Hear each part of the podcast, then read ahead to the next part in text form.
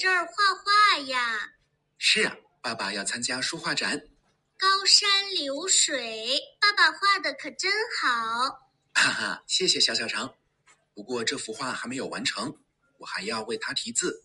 那您想好写什么了吗？想好了，爸爸要写智者要水，仁者要山。爸爸，智者要水，仁者要山是什么意思？智者要水，仁者要山这句话出自《论语》。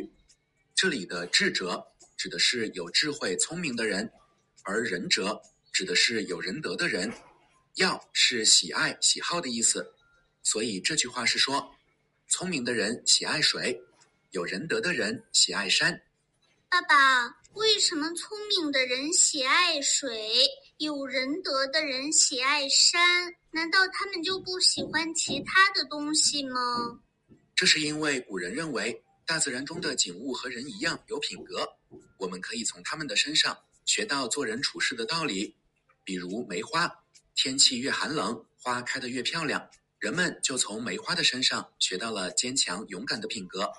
松树和柏树也是这样，别的树在冬天都已经光秃秃了，只有它们还披着绿绿的外衣，勇敢地站在寒风中。所以松树和柏树教会了我们坚韧和不畏艰难。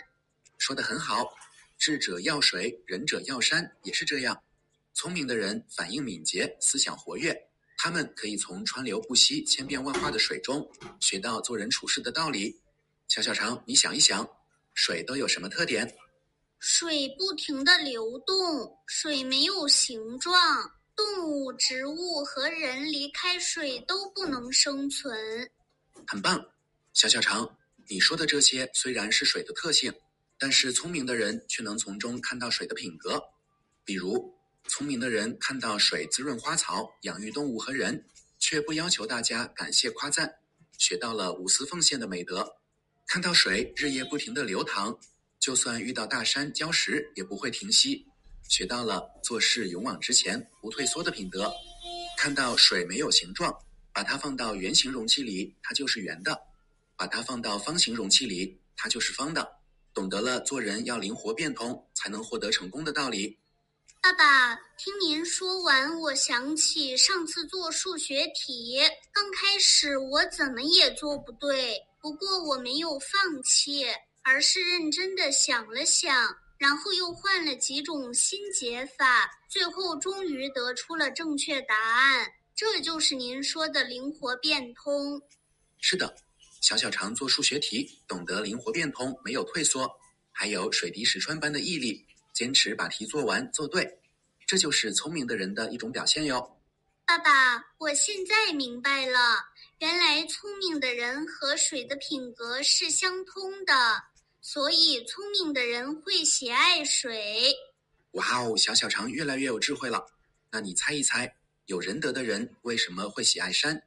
山牢牢地耸立在大地上，上面长着许多花草树木，还生活着各种各样的动物，人也能从山上寻找到食物和药草。可山却从不炫耀自己的功劳，也不向大家索取任何东西。有仁德的人也像山一样，有一颗仁爱的心，爱护帮助所有的人。你说的很对，有仁德的人和山的品格也是相通的。山养育着花草树木、鸟兽昆虫，还将出产的东西让人们取用，这就和有仁德的人待人宽容无私、付出不求回报的美德一样。山始终耸立在那里不变，经受着严寒酷暑、狂风暴雨，这就和有仁德的人内心平静沉稳，不会轻易改变自己理想的品格一样。所以有仁德的人会喜爱山。哇，原来山和水还藏着这么多优秀的品格，我也要向他们学习。以后在遇到困难时，我会像水一样勇往直前，积极想办法去克服困难。和朋友们相处时，我会像山一样宽容，无私地帮助他人，争取做一个既聪明又有仁德的小小肠。爸爸支持你，加油！好了，最后再来说说这句话吧。智者要水，仁者要山。小朋友，这句话你学会了吗？